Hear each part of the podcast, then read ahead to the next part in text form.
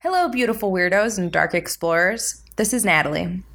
I know that when we listen to true crime podcasts, we generally expect some descriptions of violence, but I want to let each of you know that this episode will delve into some extremely violent acts, or at least more violent than Detective Society is normally apt to describe. Most of the victims are women, children, or the elderly, and crimes of a sexual nature, including rapes, will be discussed. If these crimes are triggers for you, you may want to sit this one out. If they are triggers and you want to listen anyway, just be forewarned. Mike and I are coping by doing shots of vodka for the second time now because the first time we tried to record this morning, it did not record properly. We might be a little rusty. So, cheers, Costa.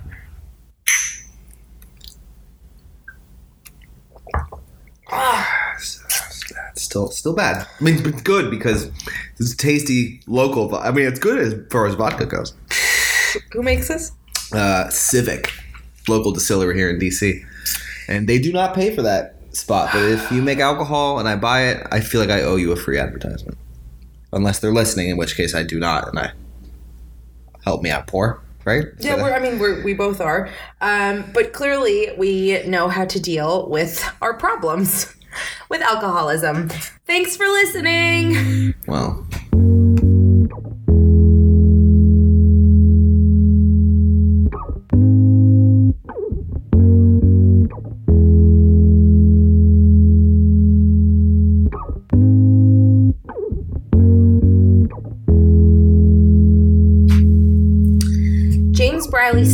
And his wife had four sons together, and as any parent knows, young sons can be a handful.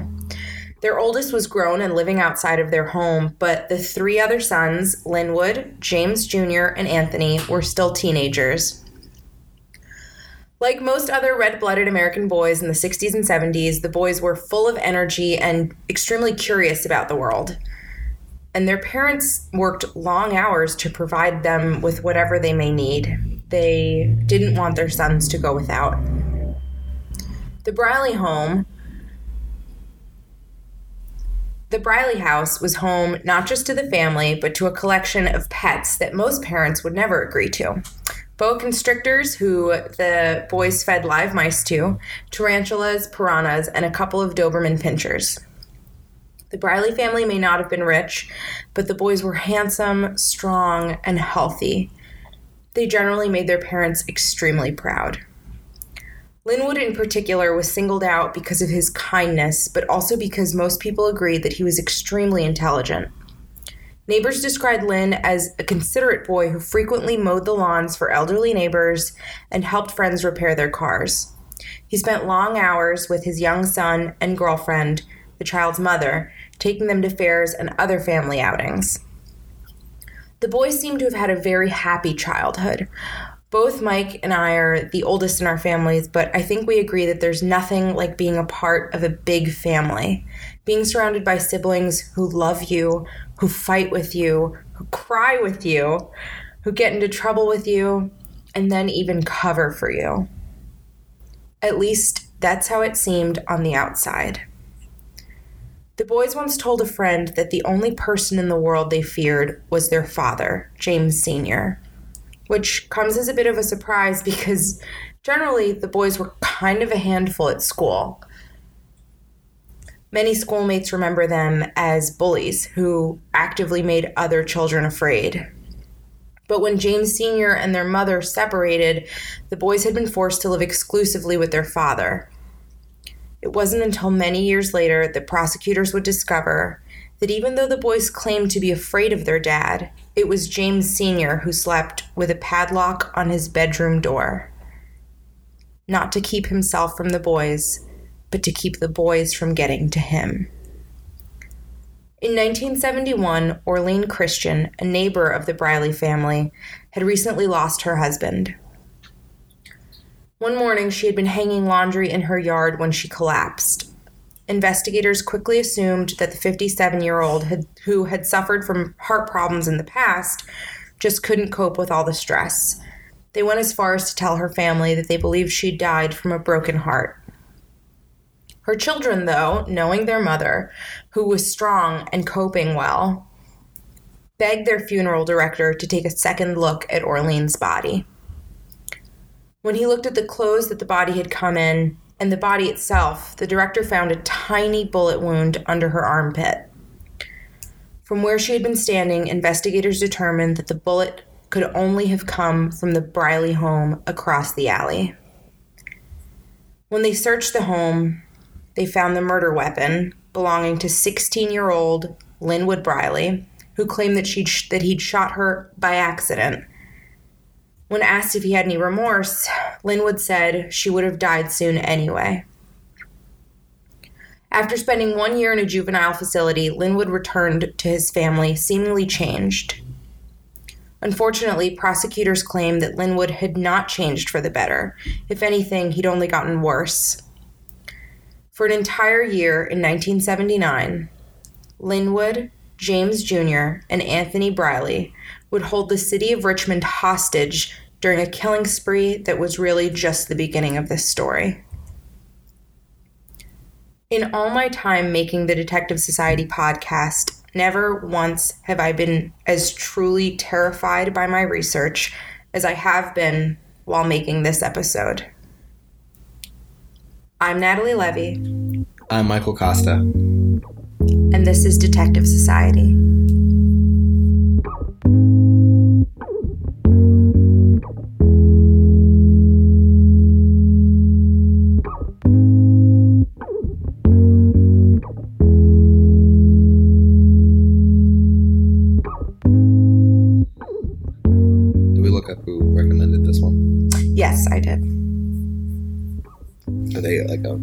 Enemy, frenemy? They're trying to break us. No, they're they're they're pretty rad. okay, so we have our first sponsorship. Wait, we do? Yeah, I have to record the break. we have a sponsor? Yeah. What is it? The interview thing? Yeah. Oh, okay. Okay. Ever wondered what the next up and coming writer, designer, or band was? Well, you can be the first to know with the articles of antiquity.com. Monthly interviews from the most talented artists around the world are featured on this digital magazine. If you have any interest in being interviewed or writing for the magazine itself, please reach out to the articles of antiquity at gmail.com or visit the articles sorry the articles of antiquity.com Thanks and see you at the site. Also, it's a pretty cool website that I actually checked out the other day. It's awesome, and we're really happy to have them as a sponsor.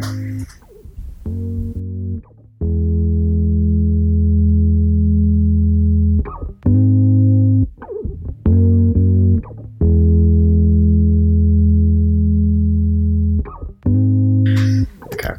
The second shot of vodka. Why did we have the second shot of vodka? Wow, guys, so much going on. yeah. First of all, I, I knew it was gonna be a terrible. One because the last the last about eight days you've been telling me how bad it's gonna be for this episode, and then when your intro started so positive, I knew it just was gonna go down. It's gonna be real bad, guys. Oh god. I gotta like real talk here.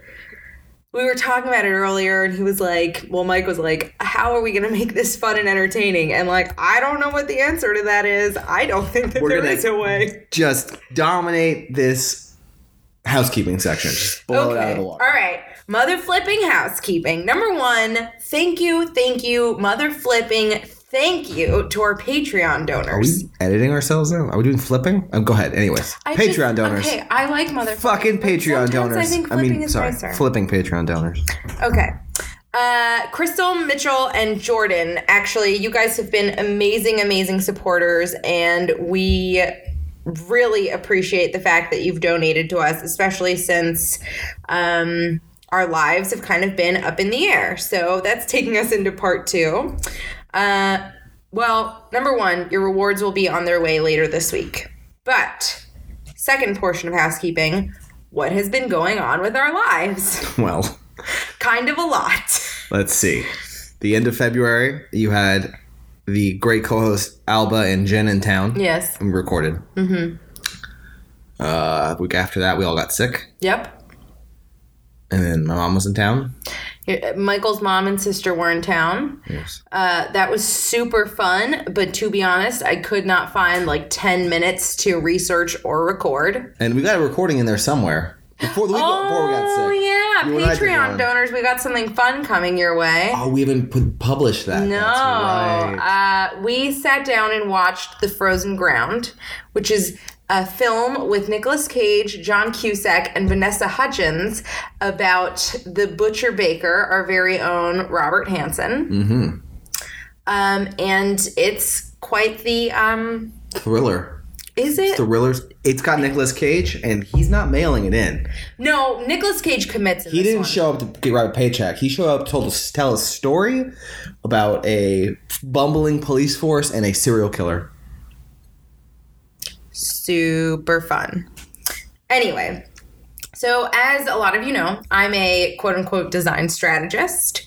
Uh, in a city where we are in the midst of our busiest time of the year. And until I can afford to not have a day job anymore, we'll be working around my work schedule, which means slowing the pace of our episodes in the winter and spring and boosting our episode count in the summer and fall. I'm sorry that for now this is just the way that it has to be. Might be. Is it bi-weekly? Yeah, bi bi-weekly. Um but just I mean right now I'm working like 60 hours a week and I can't I can't also then devote another like 20 hours per episode. Like I like I know that it doesn't seem like a lot, but actually a lot of research goes into each of these and I'm The emotional toll it takes sitting around reading news clippings for you know six I don't know if my liver can take that kind of emotional toll. just some nights I I I don't know what's wrong with me. Does everyone else respond this way? I just like cry. I just like drink martinis. You didn't just cry because we, we had some therapy today. What did we do? We had brunch and then we went to mattress stores and laid on mattresses for two yeah, hours. and then I groaned for six hours in the next room where I was like, "Why, Lord? Fair. Why?" That's fine. That's fair. That's fair. Okay. Anyway, as way always. Well, we, we, got more housekeeping. Way off the There's more house rails. cow. I swear there is. Um, you as want to talk about always, that sponsor? Maybe you just Articles of Antiquity, they Yeah. rule. Um, the founder, Jen, is actually someone that we met when we were living in Los Angeles. She's a freaking beautiful, genius, gorgeous California child. Um, lost the thread on that one. I. I, I, I can't. We're talking about it. our sponsor, I'm talking about Articles of Antiquity. Uh, but she's also an extremely talented writer. She's in graduate school right now, and at the same time, I don't know how she's doing it. She is running an online magazine, which is more than I did when I was in grad school. um, so please check them out. Um, they're they're wonderful. We're gonna get uh, an interview they're up there soon. us. Yeah, they. Th- she was really really supportive when we first started this podcast, and honestly, I we don't have the biggest audience in the world, but if the people who reach out to us via email or um, on Twitter are any sample group, we have the best fucking fans. You guys are awesome. You reinforce my my thoughts every day that it's okay to be weird and kind of dark and extremely morbid um because you're you're all fucking rad They're pretty great.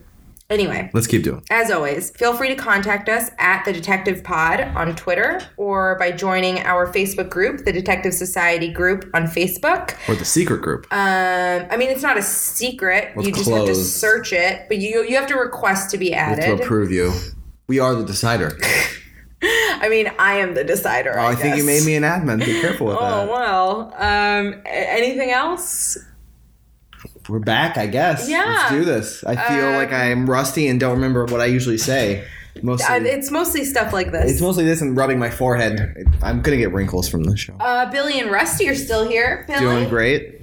Billy, They, hey girl. they enjoyed the only snow of the season. yeah. Well, when I say enjoyed, Rusty enjoyed. Billy hated every minute of it. Hi, Bill. Hi, sweet girl. That's what happens when you get old. Rusty's hiding under his mantelpiece. He doesn't like having his collar off while we He record. doesn't. It's He like really his hates emotional it. center. I, So- I started taking it off when we were recording because I all that jingling in the background was driving me crazy, but it's driving Rusty crazy that he's not wearing a collar. he'll get over it. He'll learn to cope.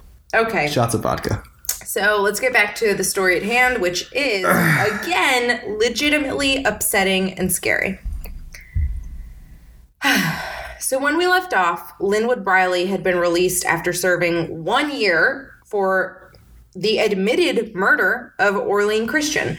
Again, he was 16 when it happened, um, but it's it's pretty upsetting knowing what happens later down the line. So at this point, are his parents still together? no.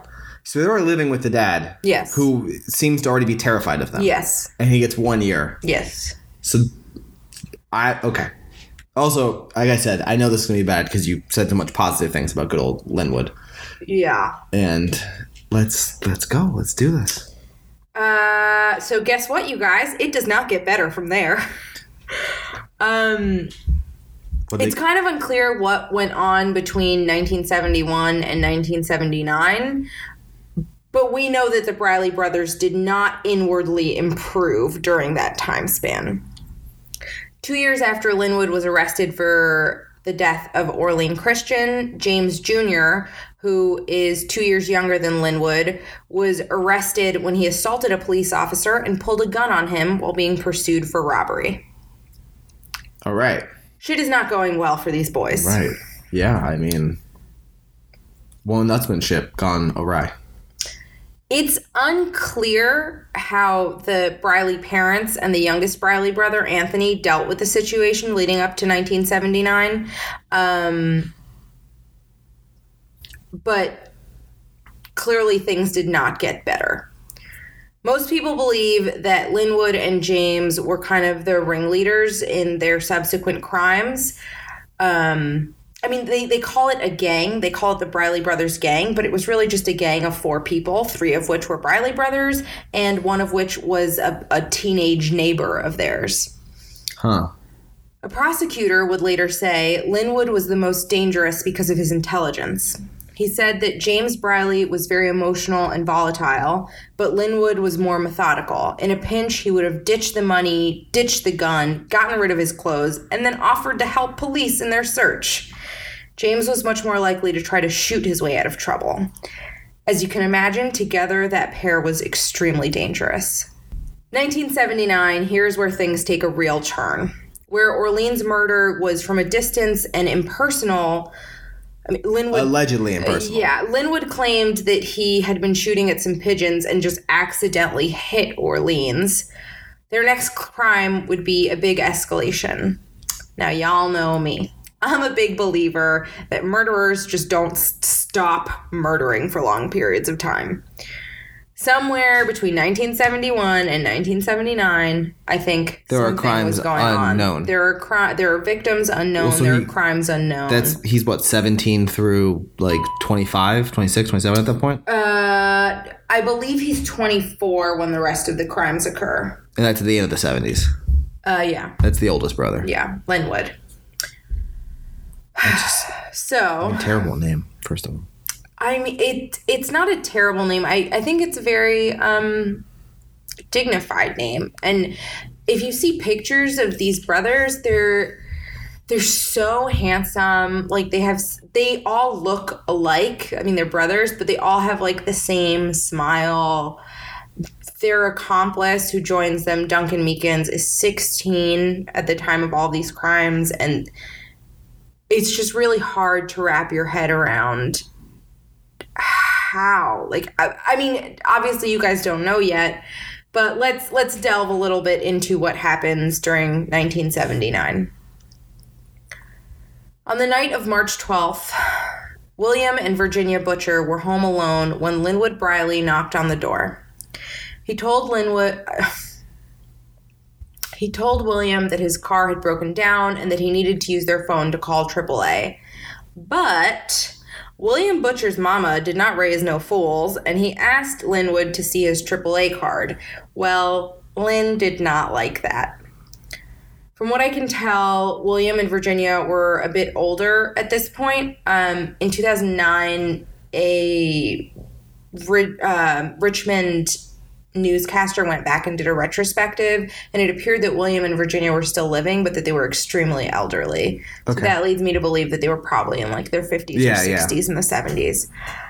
So they were kind of easy, easily overpowered by Linwood, who called his brother Anthony, 21 at the time, to help tie them up. The two of them begin tearing through the house looking for valuables. This is kind of a theme with the Briley brothers. Um, they take they take valuables, but they are seemingly random. They they're not trophy killers. Um, Do they like hoard it or they like hawk it? I, I think they probably hawk it based on the stuff that they take. Um, from the butchers, they took a TV, a CB radio, and some jewelry. That sounds like valuables. Yeah, they just it they don't have like a consistent theme, and this will be one of the reasons that they're kind of terrifying. As they're leaving, they douse the couple in gasoline, light a match, throw it over their shoulders, and walk out. This is something that Linwood in particular really likes doing. Now, here is the one and only beautiful moment in this story. It happens at the very beginning, so relish it now. William Butcher was clearly not to be fucked with. Soaked in gasoline, with his home burning around him, William frees himself, unties his wife, and drags them both out, saving both of their lives before police can even show up. Yes! Fuck yeah, William. Yes! Billy boy. Yes! Fuck yeah! She married the right man, by the way. Good for you, Virginia. I mean, like, come on. Actually, there's footage of him. He didn't want to speak with um with the news anchor who does this retrospective, but there's footage of him walking around in his front yard. And William Butcher, if you're listening, you are adorable. If, if, if he's still alive, he looks amazing. Very elderly, but still, But still a a badass. hero. Would mess with that guy. Unfortunately, the Butchers would be the only survivors of the Briley brothers' 1979 rampage. You know what? I'm glad we took two shots. Yeah, me too, homie. Uh, 11 other people would follow. None of them would be as lucky. March 21st, not even not even 10 days later, 9 days later, Michael McDuffie was shot dead in his home during a robbery. That's really all that we know about this one. Michael was a vending machine serviceman, and there is something about that one detail that's available about him that is so heartbreaking. Why, why is that? I I think I just I mean I was a fat kid growing up. And so like Okay. I don't I just had really nice interactions with vending machine guys. Like in, in school, I like knew our guy. Like I, I yeah, no, just- I that's I don't we- know. There's something about it that just like breaks my heart. Have you ever Well, I- met a mean vending machine? well, I never really met one. Um, Really? Is this a thing that's very particular? Well, to me? no, but you said that in the. Have you ever seen the Jim Carrey vehicle? It's not, it's one of his better movies, The Truman Show. I have His have. best friend in The Truman Show is a vending machine repairman. oh no. The, the the ginger guy who's his best friend, the one who's Oh, like no. Jim Carrey's character. I found Truman. I found your dad on the bridge in the mist. I I watched that movie a lot as a kid. I had to make sure I wasn't on the Truman Show. So I was in there taking notes on a steno pad. It was, it was good stuff. Did you think you were in the Truman Show? I just wanted to be sure. I feel like. And, and this You was think you would know is what you're gonna say. No, I was gonna say, what kind of self-absorbed child thinks that the entire world revolves around him? the eldest. yes. You okay. would know. Truth. Hashtag true shit. Okay. All right. Wait, can I ask a question about the case now? Yes. Before it gets really, are we gonna talk about the eldest brother? Do we know anything about him? oh my god. No. The one who's not around. I have wrecked the internet trying to find so this is a good time to like talk about this because I want to. I've been wanting to talk about this. You let this, this slip earlier in the week. Briley brother, if anyone has information on him, he's definitely still alive. James Sr. is still alive as Well, I, okay, I don't want people 2009. harassing anyone, obviously. No, okay. I don't want anyone harassing anyone. Do not go find this person and get all up in his face because his brothers were murderers. Just if there's any articles online, Yeah, if he yeah. ever talked to the press, please let let me know because I have up. been obsessed It's, with trying to find this guy. yeah. No, he uh, for for all intents and purposes he doesn't exist. Do you know how much older he is? Like roughly? Nope. Hmm. All that I know is that there is an older Briley brother. And he moved out of state as soon as he could. So something was going on. Yeah. okay, April 9th, 1979. Hold on to your hats, guys, because this one really sucks. 76 year old Mary Gowan is leaving the home of a friend who she was babysitting for. The Briley brothers and Duncan Meekins follow her all the way across town back to her home. Then all four of them drag her into an alcove, beat her, rob her, and rape her. Then they shoot her point blank in the head and leave her for dead. According to her daughter Nancy, she crawled up two flights of steps where her 14 year old daughter heard some noise, opened the door, and found her grandmother, who said only three words I've been raped. Soon after, Mary fell into a coma and remained unconscious for 90 days. She died on July 2nd. Her family buried her on the 4th of July, 1979. Did fuck. Okay. Did we talk about Duncan at all? We're, we're, fell out of the sky we're going to talk he? about Duncan Meekins very soon. I just want to point out that the youngest of the Briley brothers is 21. The oldest, Linwood, is 24, 25. Duncan Meekins is 16 when all of this goes down. Oh Jesus. I want to say this now so that people can form their own thoughts about him because I've got some like really dark shit that I believe about Duncan Meekins.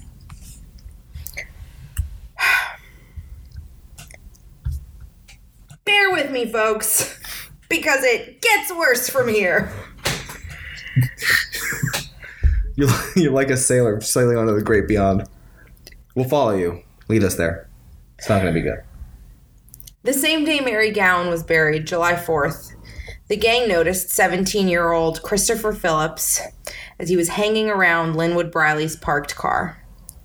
Obviously, because they're all psychopaths, they assumed that he'd been trying to break into it. They surrounded him and dragged him into a nearby backyard. There, the three others pin Christopher to the ground and he begins to scream for help because he's a terrified teenager as Linwood Briley finds a cinder block and drops it onto his head, crushing it and killing him. He was 17 years old. Fuck. Jesus. Th- th- this is my this is my whole thing is that you don't you don't go from nothing no, okay, excuse me. You don't go from nothing when you're 16 to shooting a neighbor. That doesn't happen. Then you don't go from being totally rehabilitated to eight years later setting an elderly couple on fire, raping and murdering a 76 year old woman, and then bludgeoning a 17 year old boy with a cinder block. Something happens in between, right? Something happens before. something horrible happens in this family. These three boys. All three of them think it's okay to behave this way. Yeah, but it's possible that it just happened in one. And then he Yeah. he coerced the, that that's what a lot of people believe. Is Not that that like he Linwood coerced, Briley but like a lot of people believe that Linwood Briley was the mastermind behind all of this. And because he was an incredibly intelligent sociopath, he realized that his younger brothers were more emotionally volatile and easily manipulated than other people would be. well, there's also implicit trust because it's your brother. Yeah, it fucking sucks. So they murder Phillips on July 4th. Their next confirmed killing is on September 14th. And here's the thing that we were just talking about these dudes were in some kind of frenzy between March 12th and July 4th. It doesn't ring true to me that then they just stop for two and a half months. Wait, what do you mean they're in a frenzy? We haven't covered any other crimes in that period. What are you talking about? You said it was March to July. yeah. William and Virginia Butcher, Michael McDuffie, Mary Gowan, Christopher Phillips. That's five people Oh. Okay. in what three months? Okay. And then there's no one for 50 days. Yeah. Oh no. Okay, so March, April, May, June, July. So five months. Five people in five months. Yeah. Okay. All right. So it stands to reason that they there were no other crimes, but I believe that there probably were. Probably. Yeah. So let's talk about John Gallagher. Okay. Let's. 62 year old John Gallagher was a well known radio station DJ for WXCI. He went, this is kind of cute. His um like DJ name was Johnny G. Johnny G here. What the? Yeah, I can hear it. It's it's actually really adorable. If you look at pictures of him, he's got like Johnny the like G. he's got like very shaggy hair and like very thick 70s mustache, but he's also 62, so it's adorable. Nice. Um, so the brothers and Duncan Meekins have actually been looking around town for a victim all night with no success. They pull into the parking lot of the Log Cabin nightclub in South Richmond and I'm sorry, South Richmond and decide to wait and attack whoever might step outside. John Gallagher had been playing with his band when he stepped out during an, inter- an intermission. That's when the foursome jumped him, forced him into his car, and drove him to an isolated island in the James River area. There, Linwood shot him in the head. They dumped his body in the river, and a few days later, it was found floating near the shore. This is the first time that police become suspicious of the Briley brothers because they find, I mean, Linwood's been in the system before and Yeah, they yeah. find his fingerprints in John Gallagher's car, but that's it. And they don't have any evidence tying him to any other crimes at that point. Just that when he was 16, he accidentally shot his neighbor. Yeah, and there's also John Gallagher's a, a DJ. Yeah. Like there's a total possibility that like they were just hanging out and Linwood was in his car. So next comes 62 year old private nurse Mary Wilfong. Much like Mary Gowan, the four men follow her home to her Richmond apartment. They surround her just outside the door, and Linwood crushes her skull with a baseball bat then they appear then they just get into her apartment and steal a lot of her valuables this is like a common thread with them Jesus Christ. Was it eight now? Seven. seven blanche page lives just two blocks from the briley home on october 5th 1979 they follow the 79 year old blanche to the front of her home where they bludgeon her to death unfortunately blanche would be the lucky one that night Her 59 year old boarder, Charles Garner, was fatally assaulted with a disturbing variety of weapons. These included a baseball bat, five different knives, a pair of scissors, and a fork. The scissors and fork were found still lodged in his body. Investigators on scene would later testify that Charles must have fought because it was the worst crime scene they had ever been to. okay, and do you have D-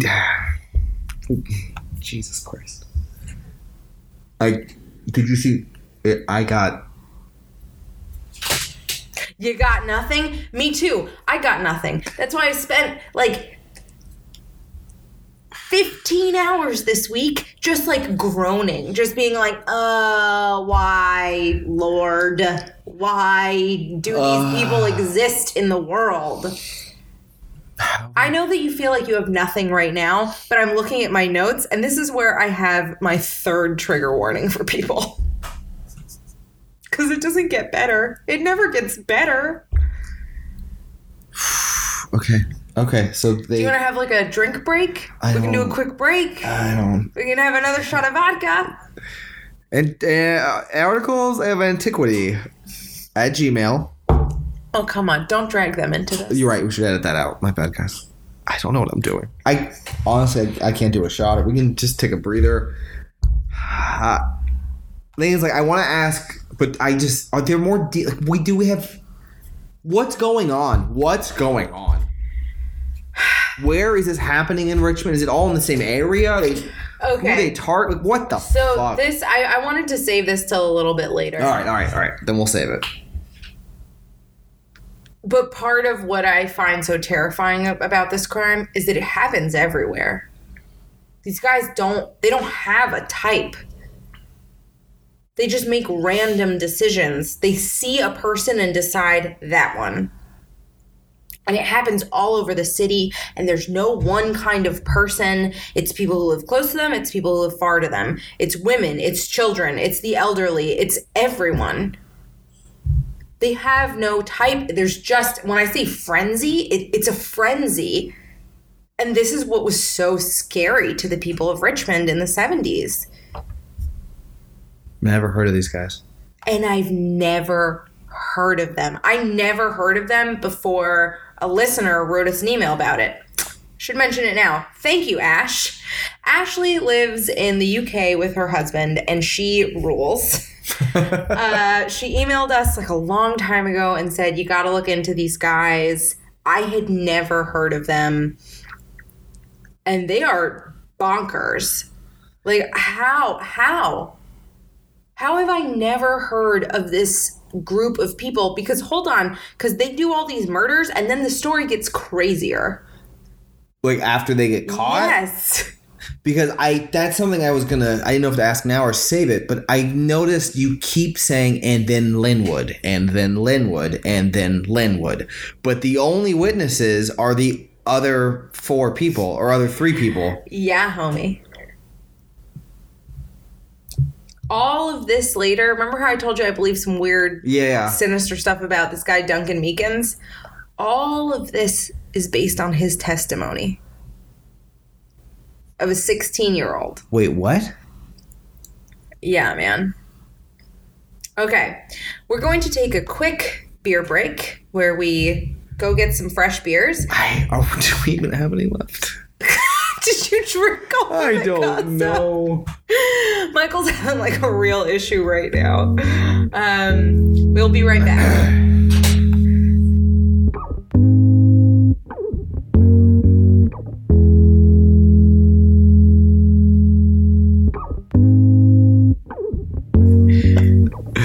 So, like I said, Yeah. it, do- it does get. I know it sounds like it can't get worse, but it does.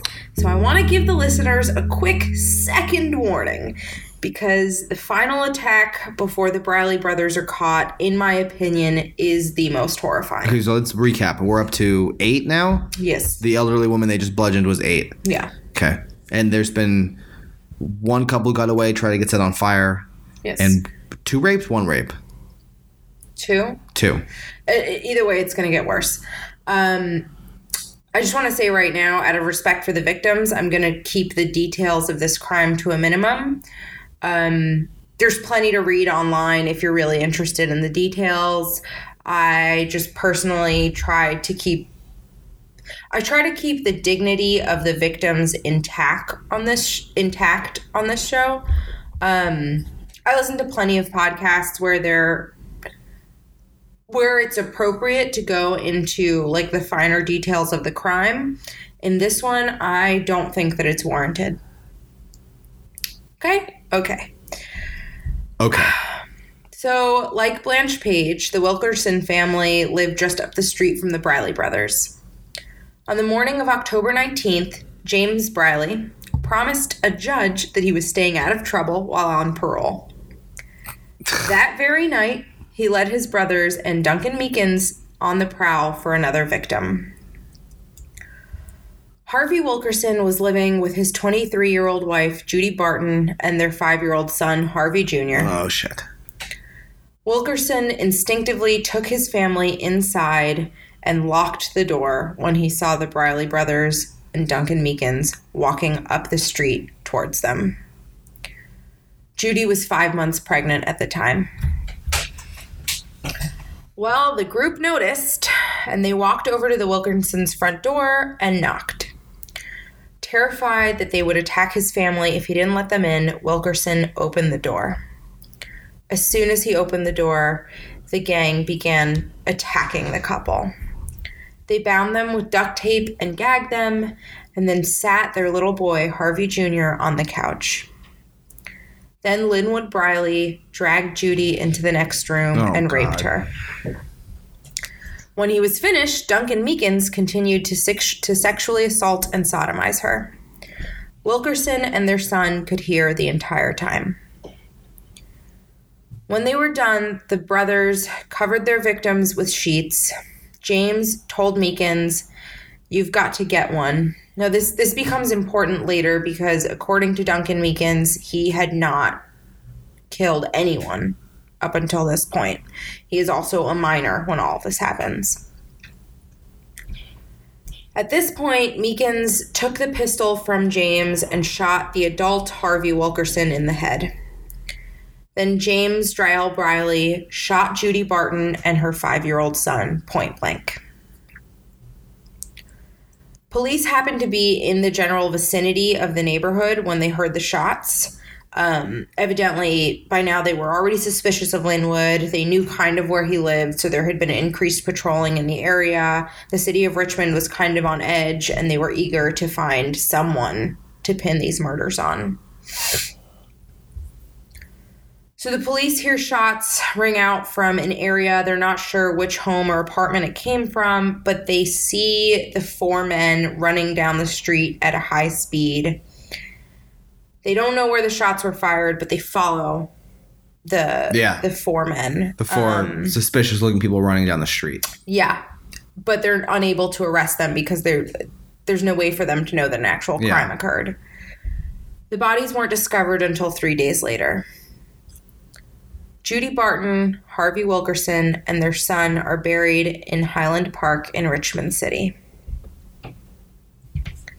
When the family was found, the police put two and two together, realized that the time of death for the family aligned with when they had seen the Briley brothers and Meekins, and brought them all in for questioning.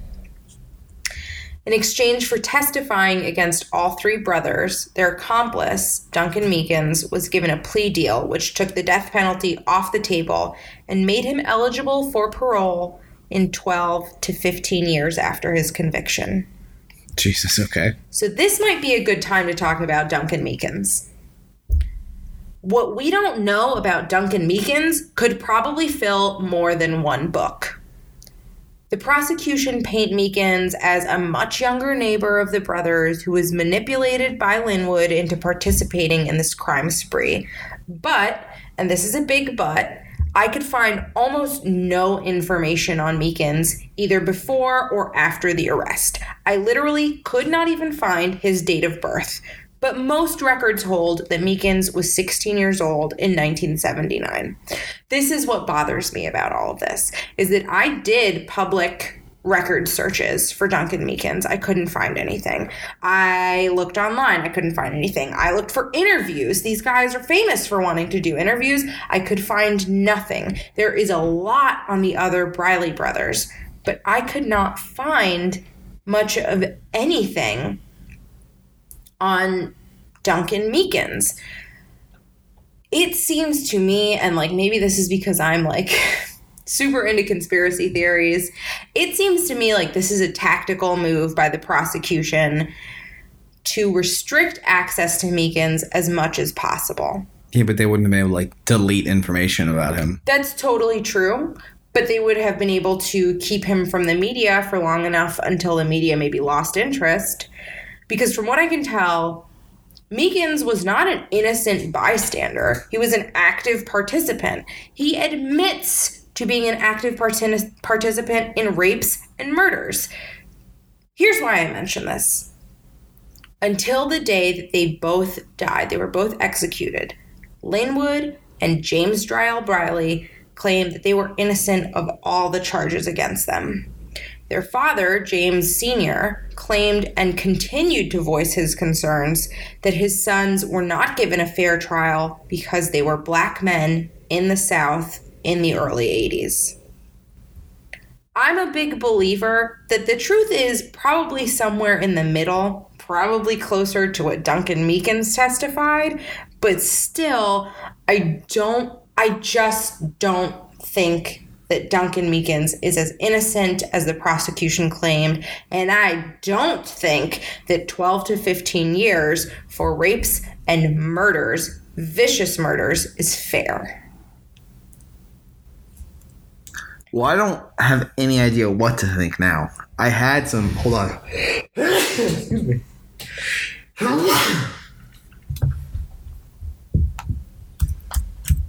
I thought I had some ideas when this all began. But now I have a question again. Because I keep picking up on weird little things. Mm-hmm. You said the oldest two brothers were murdered or put to the death penalty, Yes. and they maintained their innocence the entire time. Mhm. The third brother, who was involved? Not allowed on him. Duncan Meekins and Anthony Briley. Anthony's the youngest. Still incarcerated in Virginia. Anthony um, received life in prison without the possibility of parole, Okay. and Duncan. Um, Duncan Meekins received life in prison with the possibility of parole between 12 and 15 years later, depending on behavior. That hasn't come up yet, or he hasn't made parole. We're gonna get to that, or All requests for parole have been denied. huh? I want to just note quickly that after the trial, Craig Cooley, a Richmond lawyer who was appointed by the court to represent the Briley brothers in uh, the three trials that they went through, told the media. this seems so crazy. So he's the public me. defender appointed. It, it seems insane to me. I would rank Linwood as the most pleasant, courteous, and respectful client I've ever had. Bullshit. He could not have been more of a gentleman. I don't believe the Meekins theory. Because for me, that's like the one serial killer story I've ever enjoyed hearing. Like I enjoy such a weird way to put it, but was that the book The Devil in the White City that followed H. H. Holmes. And what one theme through that book when talk using historical sources, everyone thought H. H. Holmes was the fucking nicest, most polite, intelligent man they'd ever met. And so I will always that's always like a red flag to me. At the beginning, when you were like, oh, and everyone said he was a very a really intelligent kid, I was like, that's a bad sign. Kids are idiots. Heads up, guys. If your kid's not Listen, an I- idiot, I'm just saying. he's not okay. I've met some children. I was once a child. I have a puppy. Kids are idiots. and so if your neighbors are going, your son, who's eight years old, so intelligent, like talking to adult, be worried. so smart. Seems to really understand people. Very much an old soul. That's a problem, guys. Just be a little concerned. Keep an eye on it. I'm saying. Don't. Anyways, don't get him any cats. don't. No kittens for these kind of kids. No, you get him anacondas and piranhas. And are we gonna come back to the fucking weird pet bomb you just kind of dropped and walked away I from? I could not find anything else about it, but it was such an interesting little tidbit. My thing is, this I story could is not deal insane. I- How have, How have I, never heard of it? I buy into their dad's theory. It's because they're they're black kids in the south. It it's not even over. It's not even over. So number one, in 1985, Linwood. Well, okay, here. Let's back up. So I think the last thing we really said was Let's back up. the cops come to their house basically now and they're like, "Let's bring you in for questioning." okay, Duncan Meekin says, "I'm gonna rat all these guys." I'll drop a dime for I'm no no death out." penalty.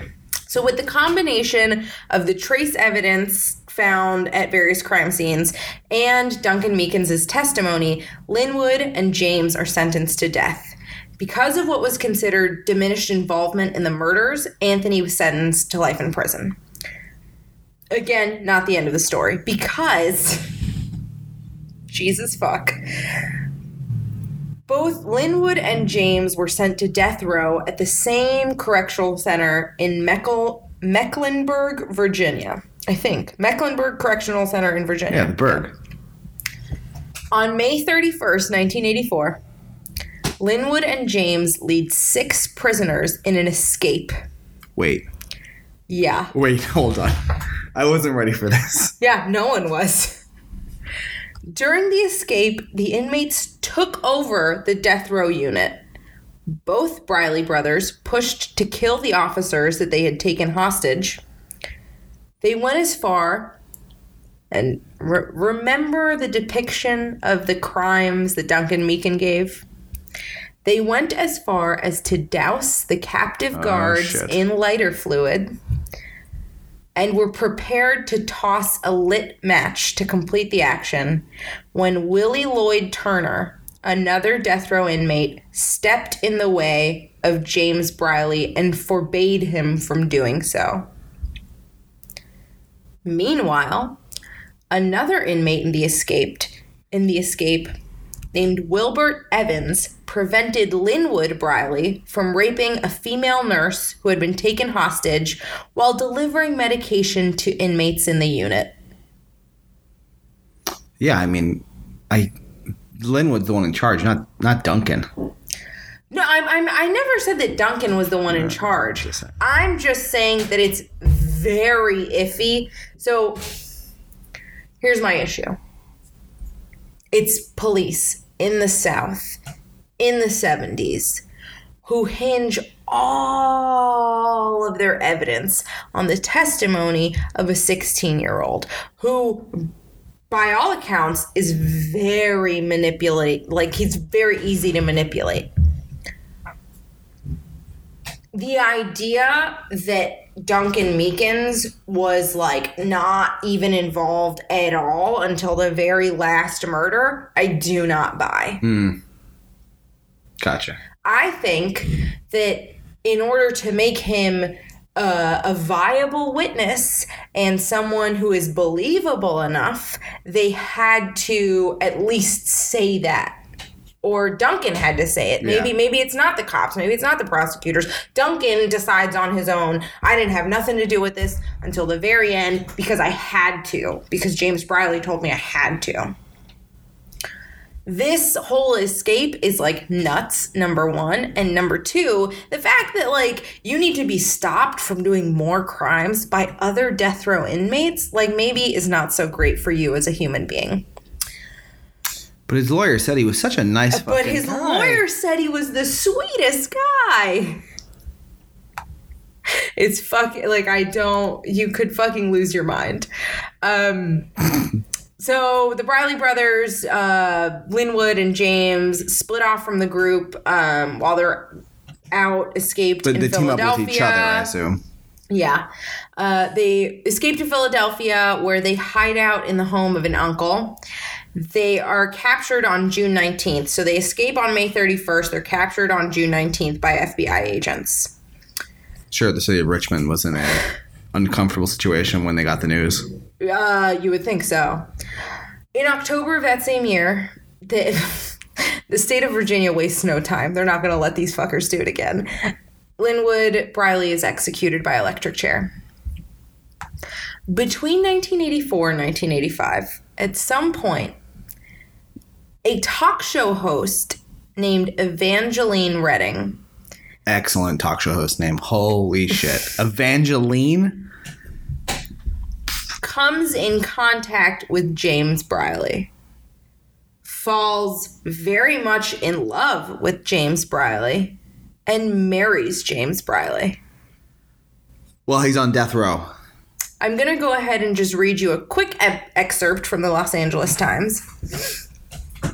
The honeymoon was over before it started for condemned killer James Briley, who embraced his bride through the bars of a prison cell where the two were married, and then kissed her goodbye. The couple won't have a honeymoon because Virginia forbids conjugal visits for prisoners, and Briley faces execution in three weeks. But Evangeline Redding Briley, 44, of Halifax, North Carolina, said she's happy newlywed nonetheless. We touched through the bars, and I even got a few kisses. Briley, 28, exchanged vows Thursday with the divorced mother of four in a 10 minute ceremony just paces away from the electric chair. As part of her vows, Redding, a former radio talk show host, said, Tomorrow I will walk alone, but I will walk proudly as a woman. I will wear your love and your name, how beautiful your name and love becomes me. March 29th, 1985. Later that year, Well, okay. James would follow in Linwood's footsteps and be executed. What a beautiful wedding. Who did they book? Christ. Who did they book to cater? and do you think the Sounds DJ played the electric slide? Oh, Michael, that's dark. Oh my god, that was unintentional. Because he's gonna get the electric chair. Yeah, yeah. No, I, that must have been subconscious. I really didn't think that. Yeah. I uh, so okay. Now, when he, I don't. She's she's just crazy, or is it like to further her no talk show career? idea. now she's I no Evangeline. idea. Briley, I, I I don't know. Because Briley's got a better ring to it for a talk show. Name. Evangeline, Bri- I don't know. no, just like the Briley bad. show, or just Briley, like Oprah, but Briley. To be fair, murderers seem to have really good names sometimes. Holmes, Gacy, Dahmer. I mean, they're pretty solid names. Stop covering your mouth. We're recording a a, I, a podcast. rusty. You're, you're always like mumbling. Holmes, Gacy, Dahmer. Pretty good names. Yeah, yeah. Terrible people. Terrible. Well, but they're covered in the news. I've heard of them, but not the Briley So brothers. So here's something that I've been wanting to talk about. this is a good place to do it, or do you want to Yeah. wait? Why haven't we heard about these guys? I I never heard about these guys until until I started research until Ash emailed us and was like, "Oh my god, do the Briley brothers." And and and they're nuts. There's so much information There was just a prison break. Like, like the show. Yeah. Like what why haven't I heard about these guys? And like granted, I think I think that because of the part of the country we're from, at least on Detective Society, we've covered a pretty, I would say, like even spread between white murderers and black murderers. But there does appear to be something, like there's something going on when it comes to race and serial killers that like we're not hearing about. The ones that aren't white. Yeah, like I I just and, yeah. and they call in every article that I read about this, they called the Briley Brothers gang. These are four people. This is not gang related violence. I feel almost feel like they're using the gang the way they did in like the old west. like the, Like a uh, bunch of banditos. Well, no. What's I'm trying to think of the fam- the Jesse the James Jesse James posse the gang Jesse James gang or whatever it's called. And it I was like a guess, big but that gag- was still like eight guys. No, that was a lot of guys. Yeah, that's the thing. I don't under I don't get it either. But I don't know what else you gonna. it just feels like it feels like all of this reporting is like tinged it's like tainted by by race because Well, like yeah, I you wouldn't think- call like Well, the Manson family, the Manson instance. family is called a family. Yeah. and the They're- they're not- they're not even actually called the a Briley family. brothers who are actually family are called a gang, and I I can't wrap my head around why it's Well, because of old Duncan. all well fine, but the, just the way that it's written also in these in these articles, they make it sound like it's gang related violence, and it doesn't sound like that. It just sounds like these guys are sociopaths. Yeah. Yeah. And I think like so I talked a little bit earlier about how disturbing I found this whole thing and it's it has a lot to do with the fact that I've never heard of these guys, but it also has a lot to do with the fact that number 1 these this this poor family, these parents, this older brother who I've never, there's no reason for me to assume that anything bad was going on because I've never heard that before and I couldn't find it anywhere online. And trust me, I looked for abuse in this background and I couldn't find it. This family who had these three boys, who, if you look up pictures of them, are so handsome. And look, I, I can understand why people found Linwood so charming they seem like like fine young boys or young men at this point and all three of them go on this murder spree together it's just confounding and then the way that they chose their victims was completely random. It could have happened to anyone. There was no one type of person. I, I actually I found this really really great quote that I'd like to read. Um, there was no sense of a common killer. The crime struck blacks, whites, the poor, and the people of better means. They occurred in disparate sections of the city. James and Linwood Briley killed to eliminate witnesses to robberies they committed, but they also seemed to take pleasure in their work. They murdered with such versatility that police initially did not see a pattern. And like it just to me like I've been walking the dogs at night recently and just been like, because I've been basically researching this over the course of a month, been thinking to myself, like, fuck, it could happen. It could happen anytime. It could happen anywhere. Well, like, it reminds me of the DC Sniper episode with Ariane. Those started becoming very random acts as well, like people out at the gas station and stuff. horrible. Yeah.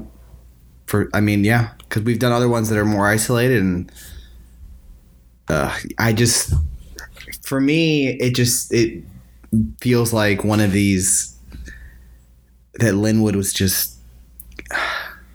I don't know what the word. I don't know. The sociopathy just I- can you be born that way? A lot of the, a lot of the articles I read described him as a ringleader. it just feels like that's what's going on. That Anthony's 21, the kid's 16. He's been, and I did the older brother like grow up with his first youngest brother, and at some point was like, this guy's fucking insane. I gotta get out of this home.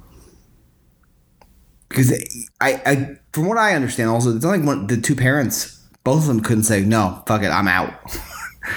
the state makes you like take care of your kids or face a punish or face a punishment. You, the whole thing about the dad having the lock on his door.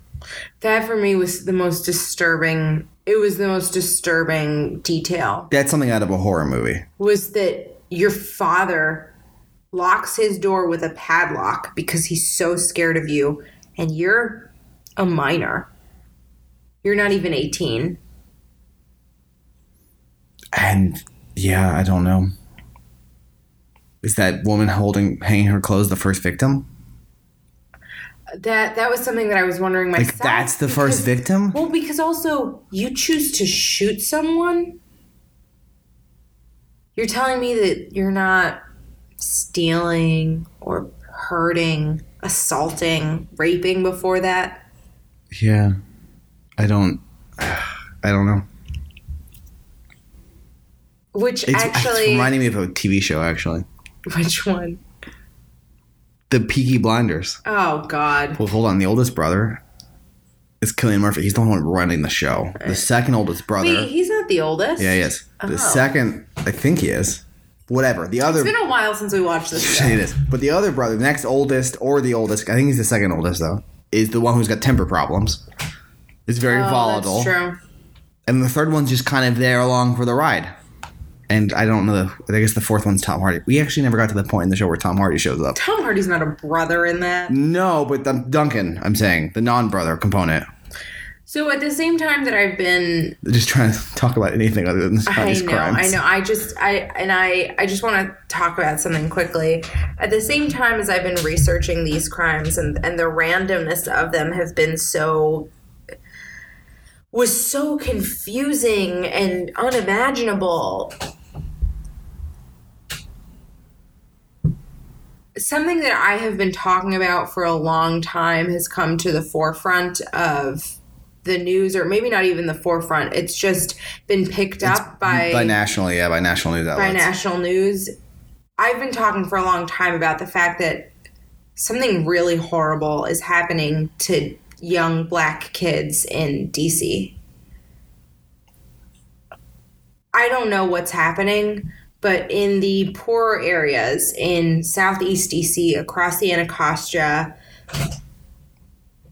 young young are, yeah. black girls who fit a very a very broad description are disappearing every day. Black girls between the ages of 12 and 19 are disappearing and I am not kidding about this every fucking day. Was it 24 in the month of February, or can't remember what the numbers were. It, it's an it's a number for a an area that is what a mile in square footage south, no, the whole southeast South Anacostia Okay, area. It's, it's a five, three five, six miles? mile area. 24 girls? Yeah. And and granted, I think that I don't think that it's that there's been an uptick recently. I think that we're just hearing about it recently. So I did a little bit of research into this and as it happens just recently the DC Police Department was given the money to employ someone to start publicizing these disappearances. It's not that they weren't happening before, it's that we just weren't hearing about them. And they finally have the money to employ like a fucking intern, or I, I, I don't know, it's probably not an intern. Whoever you are, you're a fucking hero. They have the money to employ someone who is on Twitter, who is online saying, like, have you seen this person? They're missing. And it's not just girls and it's not just black girls. It's happening to Latino kids. It's happening to boys. They're disappearing so fast at a rate that is really scary. And I, I try, I try to like talk about it online as much as I can, and I'm I've always considered myself like an advocate for victims, especially victims who don't have a voice. And I think that that's why a lot of these crimes, these 1970s, 1980s crimes, the nation didn't hear about Yeah. because they were either perpetrated by people of color or the victims were predominantly people of color. And I think you're a lot less likely to hear about crimes if they affect minority communities. Well, yeah. Or if they don't look a certain way, I think. I think there's something to the effect of I mean, this, this with the woman- famous serial killers in this country, they're the kind of people who the majority of the country looks at a picture of and go, you would never think that guy's a killer. But there's this ingrained bias that if you look at a picture of these brothers, a lot of people will draw conclusions. Well, who was this woman? Papini? What? Um, this woman, Sherry Papini. So, Michael, maybe you don't know because you are not into murder the same way I am. Just But along the- for the ride, really. At the end of last year, this woman, Sherry Papini, um, was kidnapped and she was found alive. She wasn't even found. She just showed up one day. She was Walked into a police station and said, I'm Miss Papini. Uh, they, no, she was like found on the street. Okay. But she is white, big blue eyes, blonde, long blonde hair, and her face was on every fucking network in the country. And yet, the 24 girls who disappear in the month of February in Washington, D.C., are predominantly black, some Latino. Their faces are not on fucking CNN. They're not on Fox News. And it's outrageous. I feel like I'm like getting like really heated right now, but it it just it's so upsetting. It's so upsetting. And it's so upsetting because it's not like the Briley brothers. It's the same girl over and over again.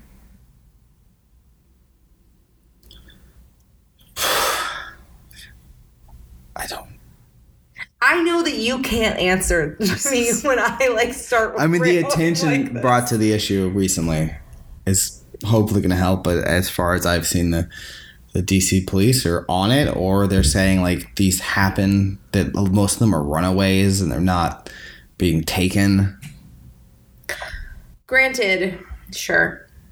There's and when you probably bring a attention to good chunk something of new them. that's like this, and you didn't have the access to the information before, There's probably a good chunk of them that are runaways. Fine, you're right. But there's too many of them. yeah, there's. I mean, There's too many of them who never show and up. And even if they are, even if every one of them was a runaway, then what the hell is going on in Southeast DC that all of them are running out of town? It's not doesn't make that okay either, Yeah. but it's something that there's been more attention drawn to. So it's a problem. Hopefully, that can be moved to a conclusion, and it's not that it turns out that there's some secret ga- group or family gang person I mean, I just think that that kind of DC. violence or sexually motivated violence, um, especially when it comes to like get groups, um, but even people working on their own. I mean, that's why I started this podcast is because I st- I like heard one story and then all of a sudden when I looked into it there was this huge concentration of really violent horrible crime happening in a very very small area the the Green Vega gang who was basically a gang who went around raping Latino women for a long time Jesus Christ. Up here? Yeah, here in DC. Um, the Freeway Phantom, who has still never been caught. Is that the one that Cop emailed us about? Yeah. Um, an officer from um, DCPD recently Metro, emailed think, me. right? Yeah, um, asking me to cover a case. If you're listening, I'm going to cover it. Um, the Freeway Phantom was the case that inspired me to start a podcast, and I think that it deserves a huge amount of um, research. And if if anyone knows anyone involved in the case, by all means, let me know. Um, If the Phantom's listening. uh, just because I, it's a case that for me is so important and so particular to, to the history of DC that I, I, I want to do it justice. I don't, I don't think that it can be covered in an hour. Um, so that one's coming in the future, just not quite yet. Um. Anyway, we've spent an hour talking about violence and the horrible. Well, hold on, let's back up. So where are we? We'll double check. So Yeah. he gets married. Oh my God! So now let's circle back to the Briley brothers. He gets Okay, married. They so put they put Linwood him to death. is um, He's put to death already. is put to death uh, by electric chair. And shockingly, Linwood's out of the picture, and James finds a a love in his life instead of murdering and raping people. um, I'm not saying they're connected. do you guys want to hear like one also like crazy detail? Yeah, yeah, of course. The executor who um, like flipped the switch on on Linwood I heard you listening to an interview with him. He's he is now an advocate ag- or he's a proponent of like anti-death penalty yeah, he's against corporal. legislation. Uh, he's against yeah, corporal punishment. he's he's against the death penalty. And what's so He's- crazy His rationale is similar to mine, right? Yeah. Well, like, why I'm against the death penalty. Is, like I think he like had doubts about the guilt of someone he Yeah. put to death. We can never guarantee that the state is only putting down guilty parties. Therefore, you should not put down any. You should not, you know, uh, execute anyone. If you can't guarantee that everyone you're executing is actually guilty, then you cannot execute anyone because one innocent person being put to death by the state is too many. So There we go. Just had to. Get, Yeah, yeah, I, I know you did. We were both on our on our fucking soapboxes today. Um, so Linwood is put to death. His executor has come out since then and said that he is against the death penalty. Ne- next year, James meets this woman, marries her, and is also put to death. Um, Duncan Meekins comes up for parole in 2009. the second time, I guess. Uh, it was 15 yeah, it, years. it would have it would have been the second time he came up for parole, but this one was the one that I could find more documentation on, and a lot of people were advocating for him to be released, but he wasn't, uh, including the um, including James Briley Senior. the father of his. this- Yeah. the- oh, okay. Um, and Anthony Briley it has never been released, and not he has really, no chance of parole. He's, Yeah. he's got life in prison. never really heard from again. I mean, not. I guess that's not surprising. To me, like the big tragedy is just like this entire family. Well, and the city of Richmond in the late seventies. I, I, I mean, that's a little further outside the the reach of what's traditionally the D.C., Maryland, Virginia area. It was just such a crazy. It, oh my God, I can't. Because I mean, Richmond's a big town, but it's you know it's a big town in a, a state with no, no not a lot of big cities, so yeah. it's still pretty insular when these kind of events happen. I mean, you think about how the Son of Sam hit New York City. That's a huge city by comparison to Richmond. So I can only imagine these kind of crimes that are happening so randomly And so frequently. they're not like it's, this all it's different victims, different parts of town, different kinds of crime. Eight months. Yeah. Eight months. all of this happened. And I'm on the same boat with you. Like I just Linwood was up to something from the murder of their neighbor on. Or you believe the idea that Mr. Meekins or I don't know, I just this one was this one was bad. I, you told me this one was worse than Banita Jacks. For me, Jacks is still worse. You think Jacks is still worse? That one for me was more disturbing. I think so. I think maybe because Banita Jacks, Banita Jacks, yeah. there was she reached out for help. She Yeah. knew that there was something wrong. She knew she had mental health issues and she reached out for help and it seems like even afterwards like she knew she had done Yeah. something that was really wrong. Linwood Briley never never never admitted to doing anything wrong. I'm sure his response just would have been die soon anyways. Well, it was really interesting. Um, there was one article that I read that had a very brief quote from um, a a psychologist of his while he was in prison. do I still have it? Here we go. Um, Linwood, it seems, does not want to accept responsibility for his actions. Um, this is from a psychological report that was prepared for him after the 1971 shooting death of Orlane Christian. Um,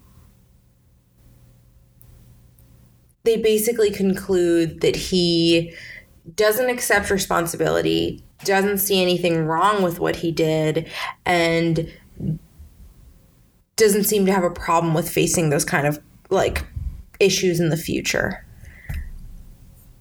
I think probably a lot of what was going on is that he was so smart and so charismatic that if you're getting that kind of, I guess, validation from society, Yeah. you don't really see an issue with having to admit guilt at any point. That you're a monster, yeah. Yeah. And then if you do see an issue with it, you're smart enough that you orchestrate an escape from prison. I think like that's another thing. Which halfway through you say, well, on second thought, there's that nurse over there. That's insane.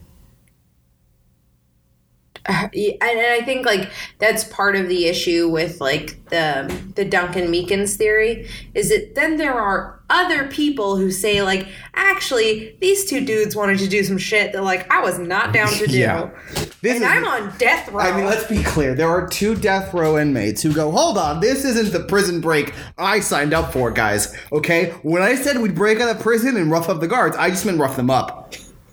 And no I'm one not- said who's gonna set them on fire? All right, man? guys, like, let's get out of here. I was gonna go get a farm. It was it was gonna be great. I come on.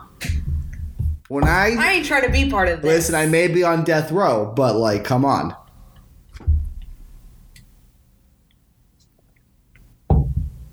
I just I I can't. Now the more I think about it, that's driving me insane. The two death row inmates were like, "Hey, Bradley bros, chill the fuck out, guys. It's just a prison break, okay?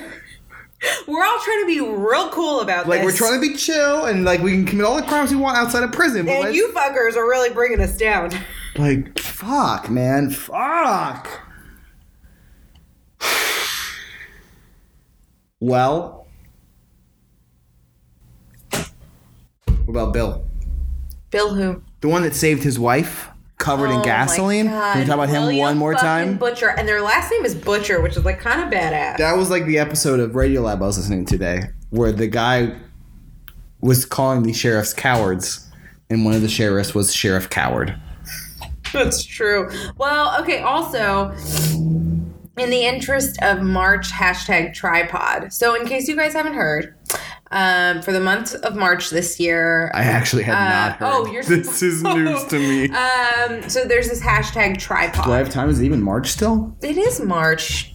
My phone's my Your phone's, dead. dead. Great. Um, so for the month of March, please encourage your friends, family, whomever to try out new podcasts. Um, so we're using the hashtag tripod, T R Y P O D. Um, and if you haven't listened to it, we're both big NPR fans. Um, listen to Radio Lab. Oh, we're gonna plug like the biggest show in the Well, game. okay, no, but now you can like move into other podcasts and anything cool you've been listening to recently. Well, so I'm really lame. I like history. So anything by Mike Duncan, Revolutions or the History of Rome. And uh, I guess if I, we're gonna plug like the big guys out there, I mean Well, I'm I'm, I'm about to plug. I'm basically going through my podcast. the list. Guardians Football Weekly podcast with James Richards. Oh, is, you're so lame. it is excellent. You're lame. That is the European definition of football, though. However, we call it soccer. Okay, so I'm a big fan of the McElroy brothers and the McElroy family in general. So, um, shout out to my brother, my brother and me, Sawbones. Those are both on the Maximum Fun Network, but also a couple of indie podcasts. Um, the Already Gone podcast is a really, really great true crime podcast out of the Midwest. They generally cover crime in uh, Michigan, but sometimes crime uh, elsewhere. Um, let's see. I'm literally like scrolling through my list trying to see if we have any of like if I listen to a lot of I listen to a lot of indie podcasts, but I just I want to plug like the ones that I love best. Um, I think I'm a poser. I think all my podcasts are networked up. Michael. I think Dan Carlin, Hardcore History, he does his thing independent still. So does that count? Except he's been around forever. Oh, that's true. Oh, I also recently, because of your sister, Michael's sister Kelly, um, told me to try out Harry Potter and the Sacred Text. And that is actually surprisingly great. Um, what is it? they look at the Harry Potter series Uh huh. um, and read through them as if they were like biblical scripture. um, and analyze them and do like some really just fun kind of analysis around Gotcha. Harry Potter in general. Um, it's really, really good. I also have been really into the hilarious world of depression recently. Um, so if I, even if you don't struggle with like mental health issues, um, I don't, I don't think that I do. I just think that a lot of like really cool people um, have been on the show and talked about um, painful childhoods or um, like dealing with depression and anxiety, which is really awesome. I think everyone deserves to have that kind of outlet. Michael? I just I listen to a uh, boring lineup of podcasts. I guess it's what I'm learning. Really, I love the ones I listen to. but- Oh, do you know which one I also like a lot? What? Um, True Crime Garage. True, True Crime, Crime Garage, Garage. is really, really Okay. good. Um, it's hosted by these two dudes. I follow one on Instagram. That's all I really know about it. They cover a lot of really cool true crime. yeah, I uh, I gotta up my game. I guess. I just have my like five or six I like. Those are the ones I really listen to. Oh, but Mike and I are thinking of starting a new podcast. We'll keep it hush hush for now. Oh, are you sure? Yes. I don't want to. I already talked about it. Wait. I already brought it up. We have to talk about it. The one we were inspired to do last night, or the one that Wait, which one was last night? are you talking about the one we've recorded some content for no, already? Oh, no, okay. no, no, no. That one's coming out. I'm talking about. So I have this idea. Mike and I are both the children of immigrants, and I personally, bo- both of my parents were immigrants. Mike's father's an immigrant. Well, technically, both of my parents' families were immigrants. I, your mother's family came here on like the fucking Mayflower. They're so white toast. okay, even if that were true, they would. St- Anyways, go ahead. Okay. Um, but there was a lot that I missed out on when it comes to American culture growing up because neither of my parents had any interest in like showing us movies or like old music. And I feel like revisiting all that stuff that I kind of missed out on as an adult would be really fun. For instance, um, until I was an adult, I never watched any of the Star Wars movies. I never watched. Adult, you hadn't watched them up until like two years ago. Yeah, exactly. Excuse me, I'm a young adult, sir. I'm a beautiful, delicate woman in her 20s for a while. I mean, we got carded at a bar today, and the guy said, I wouldn't be too excited. I have to card you if you look under 35. That was rude. I thought it was mm-hmm. rude. He was having a rough morning. Whatever. I look like a prepubescent Kirsten Dunst. Listen, I love you, and you're my wife, and you're beautiful, but on what planet do you look like Kirsten Dunst? I don't. I'm just trying to. She has the widest false futures. I, I was just trying to think about like the like softest looking person who that would be. Oh man, I don't know. Bonnie Hunt. Good old Bonnie Hunt. That seems like a nice place to leave off. Michael, do you have any uh, closing thoughts? Well, that was awful. It was. It was pretty bad. Um, I just keep thinking of the city of Richmond Oh God. in that horrifying period. If I prayed, my prayers would have been with you. I uh I'm looking forward to doing more episodes again. Maybe I'll actually finally get good as a co-host. You're a wonderful co-host. Everyone agrees. Just let me fish for compliments, okay? like, jeez, man. Um. Oh, don't forget to rate and review. Subscribe. Oh, actually, why don't we go ahead and open up our review page? Um, Will you get new reviews? we did. Oh my God. we got quite a few new reviews. Were they like? Okay, let's hear them. No, no, no, no. Keep keep talking while I search her name. I actually just noticed our dog sleeping up against a laptop right now. Billy, that's how you get brain cancer. Did she just look up? Yeah, she woke up.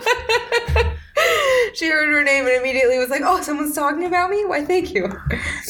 Um, okay, so thank you to ELX Ding.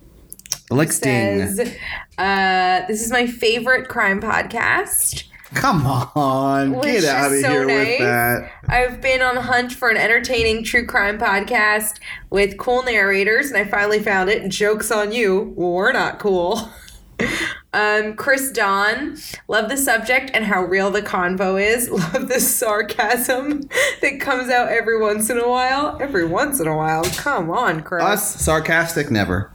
Oh, a second Chris, Chris K1, just found your podcast a couple days ago and have caught up, waiting impatiently for more. That was on March 3rd, so I guess you've been waiting impatiently for a while. Wow. And then. Has it been that long?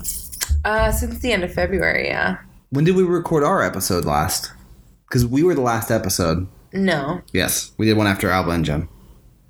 Which one do we do? Oh wait, no, we recorded Frozen Ground. We haven't released it yet. You've been off the air forever. I know. Guys, I'm sorry that you hate us now. I just, I've been really, actually, I, I've been working a lot. You've been swamped. I know. Anyway, my racket. Lots of podcasts cover true crime and do it well, including this one. Oh, thank you. So wait, was that review? A lot of people do what they do, but they also do it. okay, that that was the beginning. Um, but uh, then my racket goes on to say, but these guys are a bit different. They're not experts, but they have a passion for their subject, and that comes through clearly. Thank you, guys. This is like making me like real emotional, guys. You need a I'm, good um, cleansing cry. I do. I, I'm gonna go. I, I'm gonna go take a shower and cry in a minute. There was a lot of emotions for the past hour and a half. All right, sounds like a plan. I'll take the dogs out. I'm Natalie Levy, I'm Michael Costa. and this has been Detective Society. Finger gun. It's not good. It's not ruined. It's not good, but it's not ruined. It's true.